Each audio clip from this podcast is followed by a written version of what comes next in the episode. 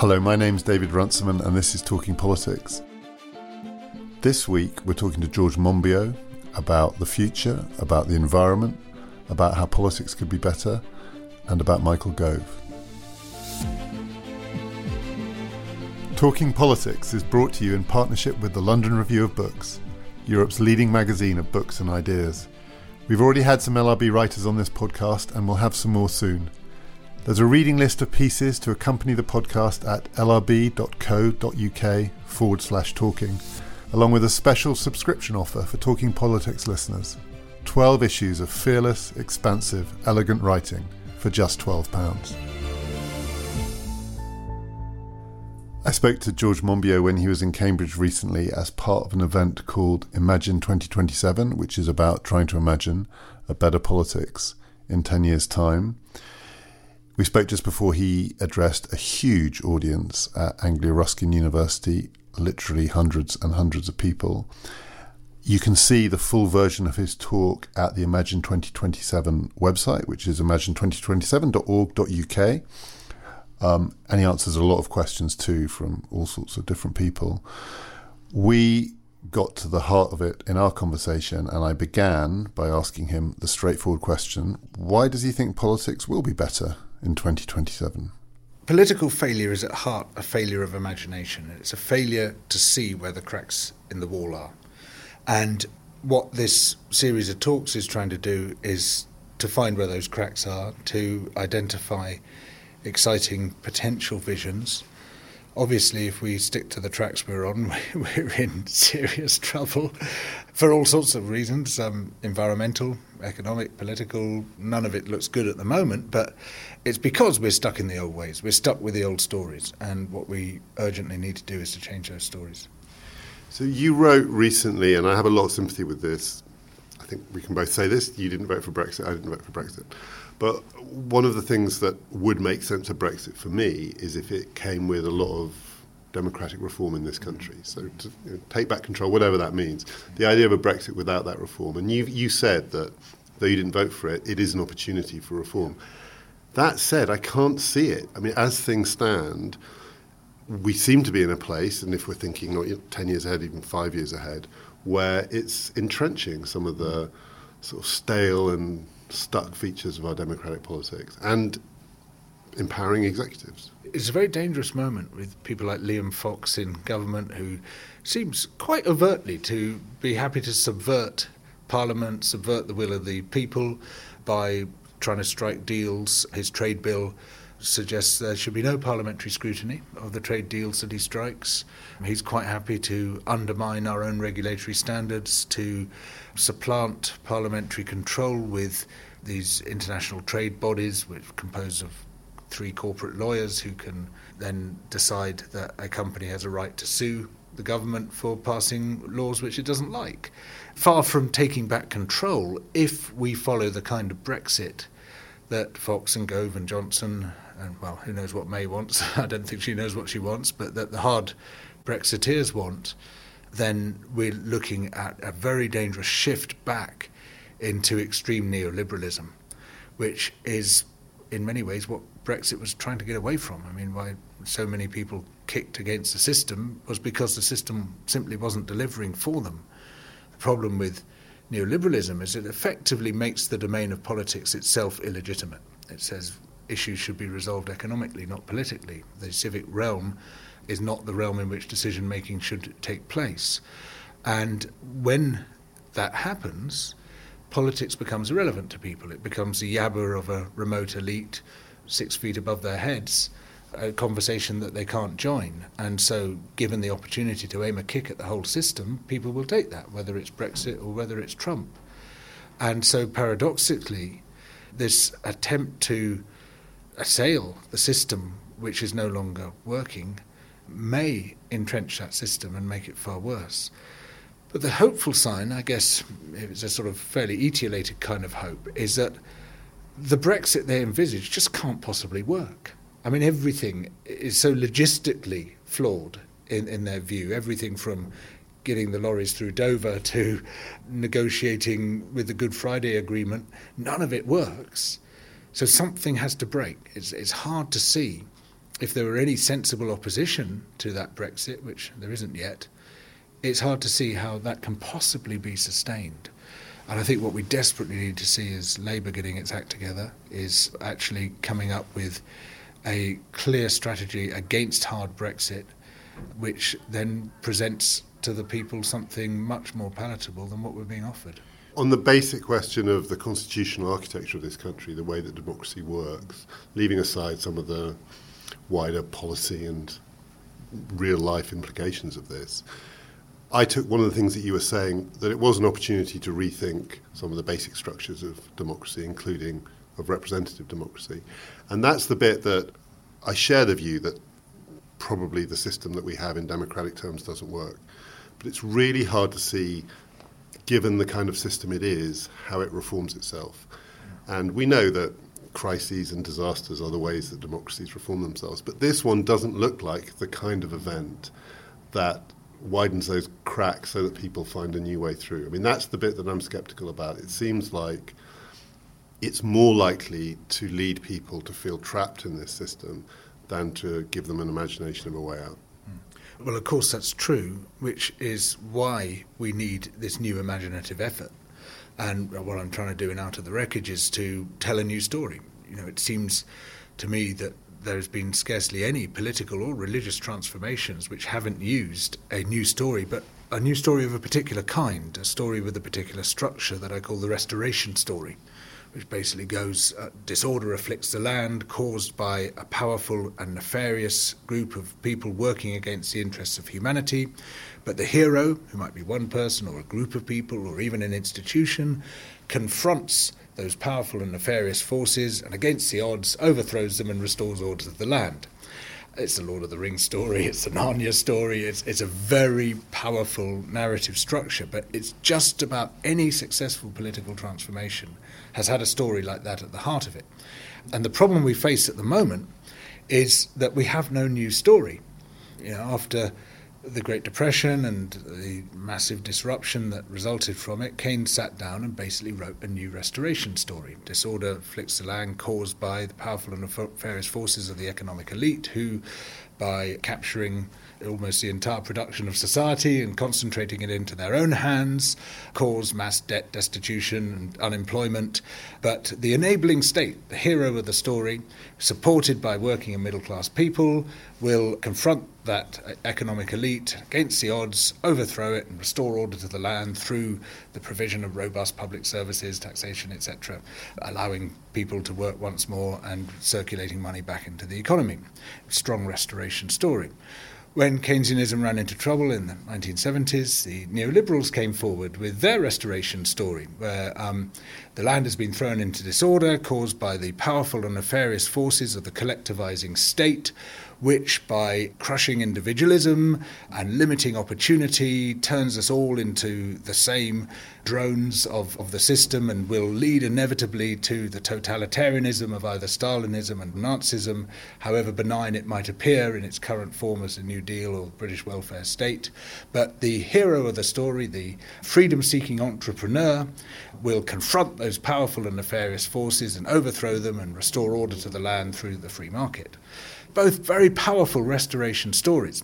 So when neoliberalism spectacularly falls apart in 2008, we come forward with nothing, no new story.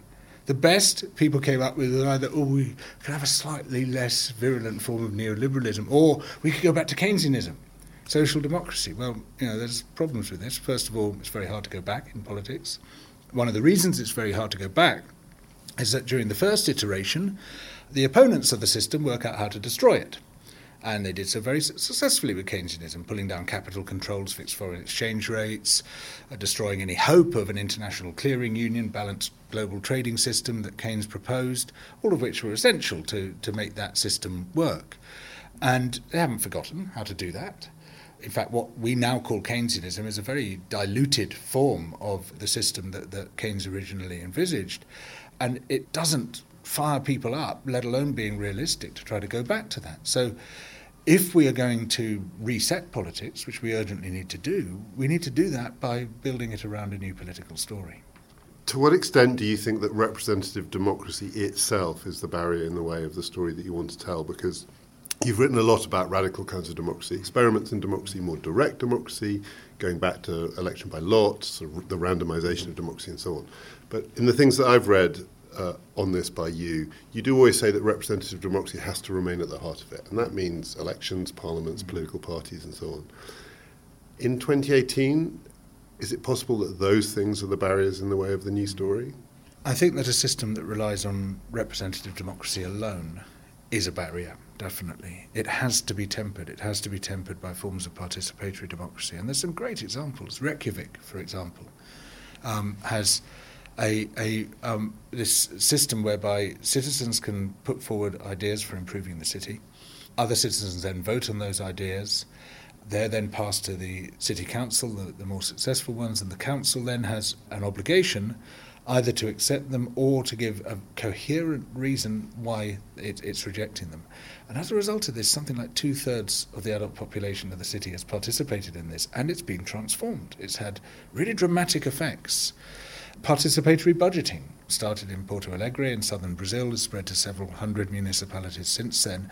And again, where it's been rolled out to incorporate the whole infrastructure budget, has been absolutely spectacular in terms of how it's changed people's lives. If you look at Porto Alegre, you see massive improvements in sanitation, in clean water delivery, in primary health care, in nursery places, in infrastructure of all kinds. It's and it's broken the power of the mafia because you know the only power of the mafia was that they were delivering services that the state was failing to deliver. It's broken clientelism and corruption, and you end up with a completely different system. In fact, it seems absurd looking at that that there should be any other system. Why shouldn't the people control the money which they are putting into the system in the form of tax? I mean, so successful has it been in Porto Alegre that people are doing something believed quite impossible in politics. They've actually lobbied for their taxes to be raised because they can see the point of spending tax money. Whereas when fat cats in government are stuffing it into all the wrong places to please their political donors, obviously it's much harder to see the point of your tax money being spent. So, where participatory politics is allowed to temper representative politics, where it's allowed to moderate the decisions taken in their very crude form at an election, then I think it has a transformative role to play. I mean, it's absurd. The idea that we get to vote once every four or five years, and in that vote, we are deemed to grant a government a mandate to do whatever it wants across that period, even if you know, the vote is entirely dominated by one or two issues, the economy or immigration. We are deemed to have voted for, say, airport expansion or a change to the North Sea fishing regime or all sorts of things which weren't even in the manifesto at all. Um, of course, we didn't vote for those things. Most people were completely unaware that those things were even on the table. And the idea that we must be stuck with a system so crude that that one decision taken on a single day, largely on the basis of this lot aren't as bad as the other lot, allows a government to operate supposedly in the name of the people for the next few years. Is there a better way of ensuring that people lose faith in politics? I guess the problem I have with that is that you seem to be saying two things, one of which is that we're tempering this thing, and the other is that we're transforming it. And you can imagine ways in which, as you scale these experiments up, they don't temper this system. They get swallowed up by it. And if you look at British politics now, you can picture some of this working at the local level. It's quite hard to see it tempering Westminster politics because it's so radical. I mean, as you described it, it actually produces a politics that looks completely different. Are we actually talking about tempering representative democracy or are you trying to replace it? Well, there's a good question, and I do. it depends which day you ask me, really. Um, today. yeah. Okay. Today. I mean, the Swiss system is an interesting place to start because there they have elections and they have a very powerful system of participatory democracy through through referenda, and those referendums are binding. You know, if you get the requisite number of signatures followed by the requisite number of votes, the government has to follow the will of the people on that. You could even, if you get enough signatures and votes, propose and secure a constitutional amendment. Now, I still think there has to be safeguards on that system. I think there are sort of fundamental human rights, you know, which the Supreme Court should be able to judge on, which you can't dismiss. You know, constitutional issues that some of them I think should be ring fenced, but others perhaps should be up for grabs. But it's a system which you can say it's created a stable system or, or a stale system in Switzerland. Uh, both of those are, are valid ways of looking at it. But there is much more of a sense, I believe, of political ownership there than there is here. Now, of course, you could take it further if you look at what's going on in Rojava, the um, Kurdish part of Syria, where they've applied the ideas of Murray Bookchin, the US ecologist and anarchist, to create a fully participatory system where the primary political unit is the local assembly, which then devolves decisions upwards towards a federated structure. But that's where, in theory at least, power resides. And it's a very interesting experiment in being conducted in highly adverse conditions, of course, but definitely one to watch. I mean, so yes, I, I like it. I'm attracted by all of these things, but I see them as experiments, and I see them as experiments from which we can learn and draw. And ideally, yeah, I would love to see us ending up more like Reykjavik or Porto Alegre. It would transform the system, but we have to, I believe, we have to start with tempering representative democracy and then see where that takes us. And of course, one of the challenges is it's going to be quite hard to sell people in this country on the idea that either Switzerland or the Kurdish part of Syria is a realistic experiment for them. Yes, maybe Reykjavik is, is perhaps going to feel a bit closer to home in, the, in that respect because you know, there you have a ordinary modern European democracy in Iceland and, with, and, recently bankrupt. And recently bankrupt, but then we, we weren't that far off ourselves. Um, you know, not a million miles from them. Where you know this really exciting thing is happening in the capital city, where most of the people in that country live. That doesn't seem a million miles away. Nor does the Constitutional Convention in Ireland, which um, has led to some very interesting moves, like the referendum on civil unions and gay marriage.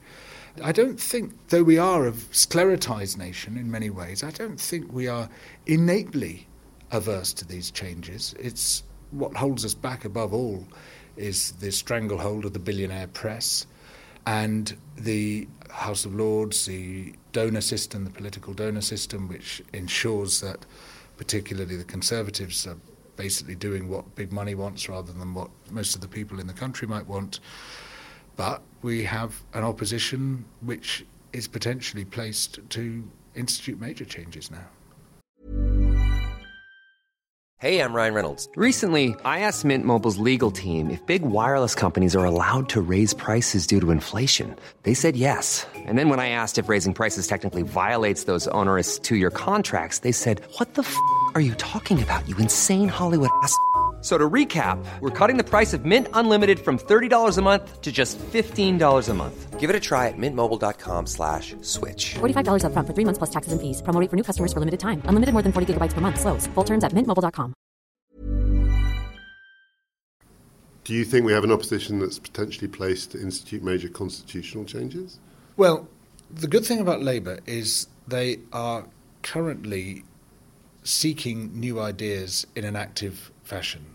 Labour in the past has sometimes been quite frightened of new ideas and um, has sort of been very keen to cling to old ones. But what I see at the moment is a lot of senior figures going out there and deliberately meeting as many challenging voices as they can to come up with new constitutional ideas, new political ideas, new economic ideas, new environmental ideas. I've had some of these discussions myself, attending a lot of meetings with people who don't necessarily agree with them in order just to harvest ways forward. Because I think there is a recognition that the manifesto at the last election was, by comparison to what had gone before, quite radical. It was also quite backward looking and old fashioned. It was from 1970s Keynesianism, really, and that they need to move beyond that. That seems to come across very clearly from people like John McDonnell and John, Jon Trickett, that actually it's not enough. They, they need to go further.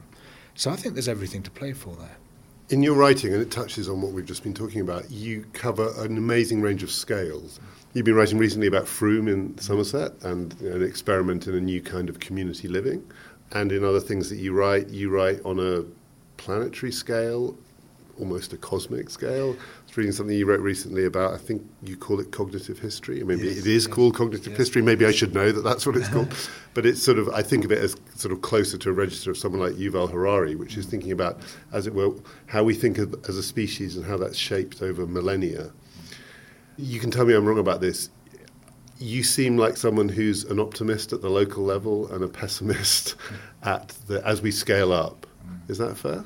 I think I would divide it differently that I'm pessimistic about what we do and optimistic about what we are. The project before last I did, bizarrely, was an album called Breaking the Spell of Loneliness. I'd written this article about what I call the age of loneliness, which went viral and I had several publishers say, oh, Would you write a book about this? I thought, Yeah, great. Sit on my ass for three years writing a book about loneliness. What's the second prize? So, but then I thought, An album, this is the answer. So I teamed up with a great musician, Ewan McLennan, and um, we made this concept album and we toured it around and got people together and turned the gigs into parties and we had a great time. But while researching it, we wanted to know why it was that people feel loneliness so so badly, why it hurts us so much, psychologically and physically. Actually, has major physical impacts.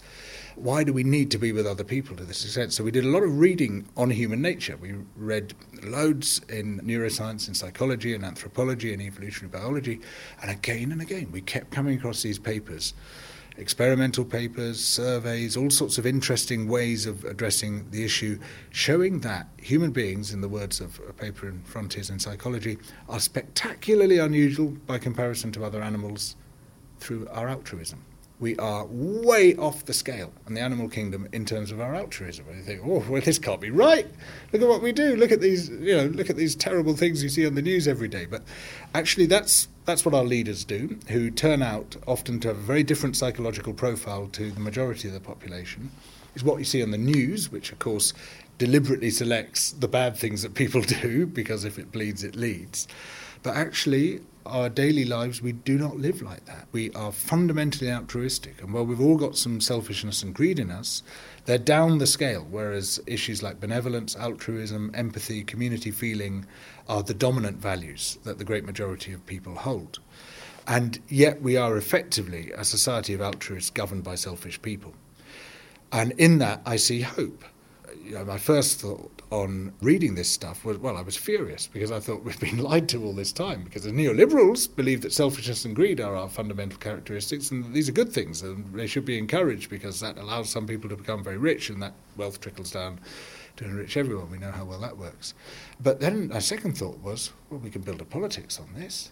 You know, if it's true that we're fundamentally altruistic and empathetic, well, then let's build our politics around that notion. And so the idea is now for me that we are driven to do really bad things, often by the political environment, by the economic environment, terrible things to each other, terrible things to the living planet. But actually, that's not reflective of who we are. It might be reflective of what we do, it's not reflective of who we are.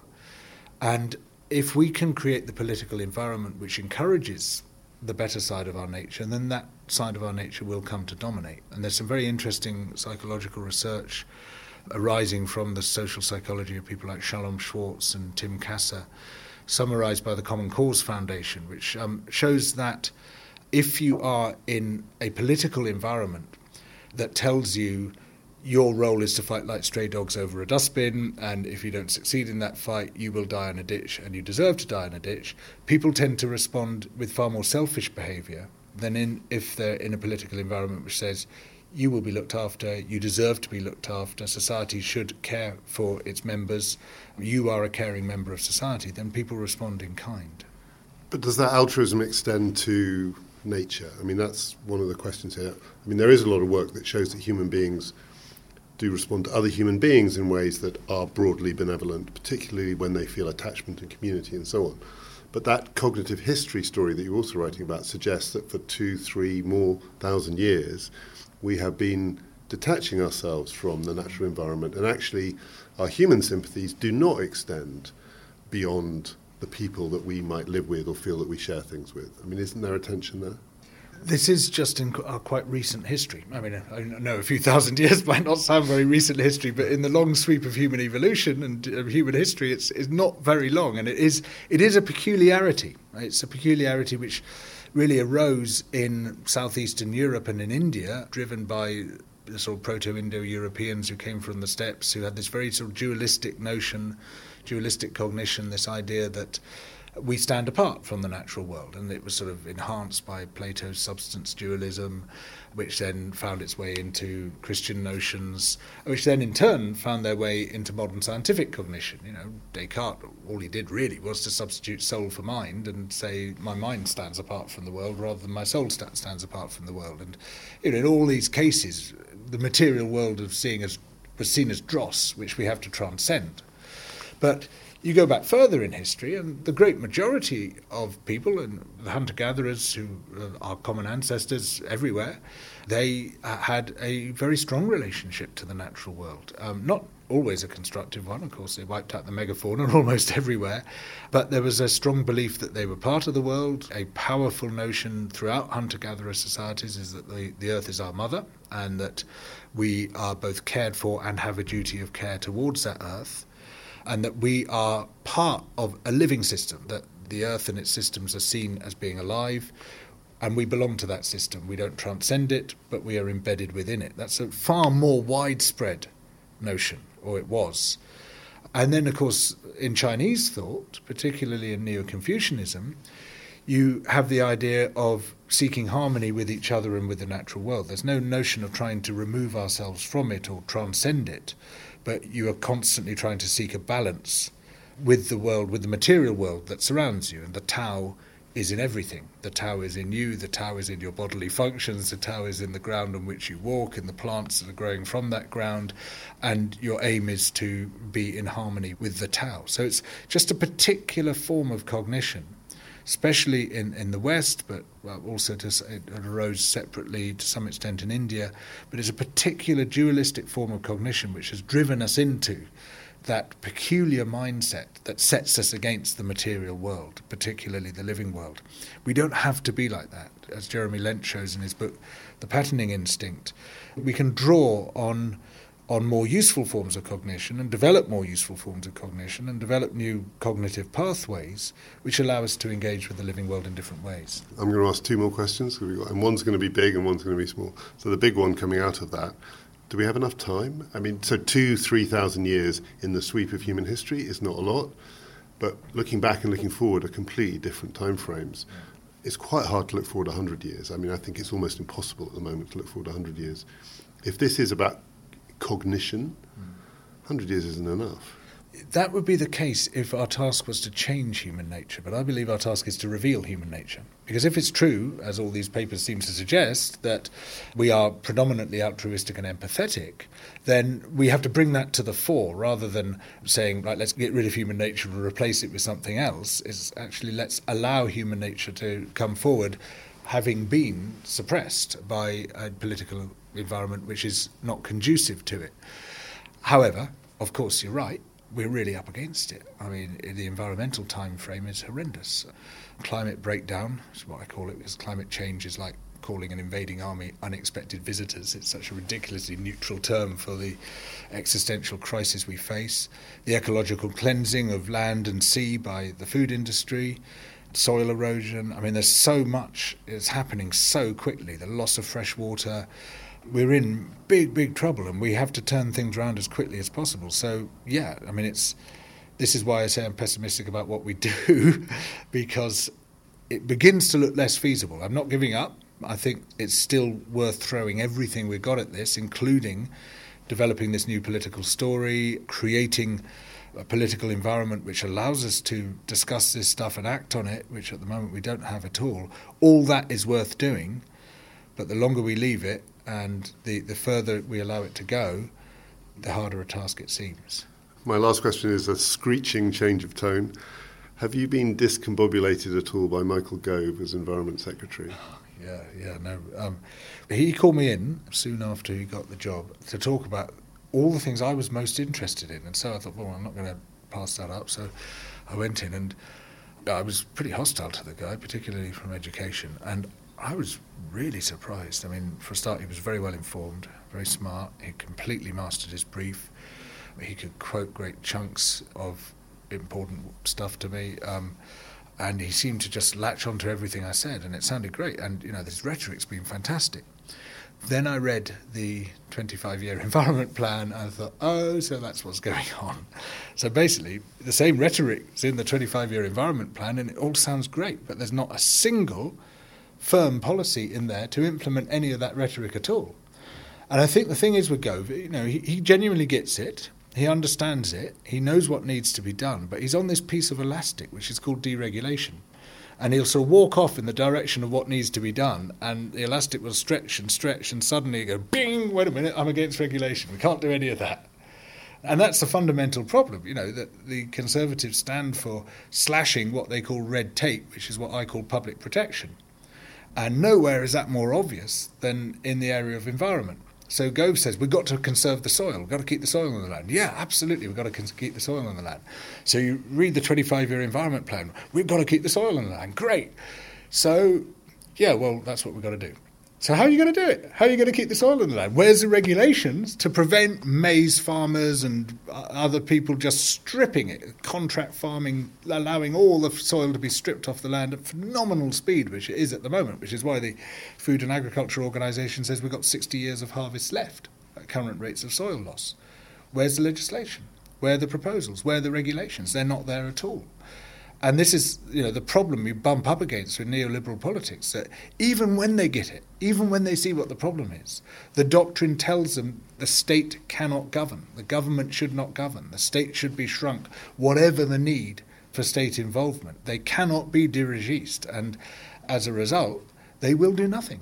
Does your faith in the capacity of human beings to change and the better part of human beings to come out extend to someone like Michael Gove? I mean, do you think, uh, uh, again, we're talking about time frames, we're talking about electoral cycles and everything else, but if he half gets it, is that the absolute limit of it, or do you think he could three quarters get it?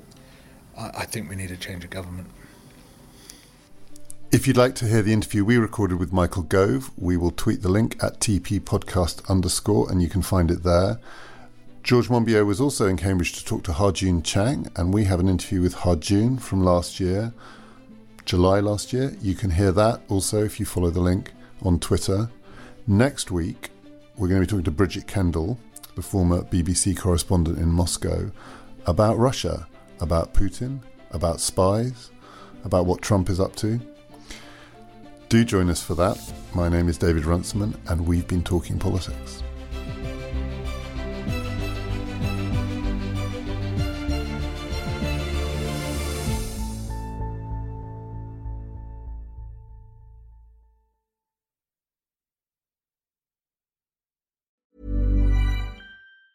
Planning for your next trip? Elevate your travel style with Quince. Quince has all the jet setting essentials you'll want for your next getaway, like European linen, premium luggage options, buttery soft Italian leather bags, and so much more. And is all priced at 50 to 80% less than similar brands. Plus, Quince only works with factories that use safe and ethical manufacturing practices. Pack your bags with high-quality essentials you'll be wearing for vacations to come with Quince. Go to quince.com slash pack for free shipping and 365-day returns.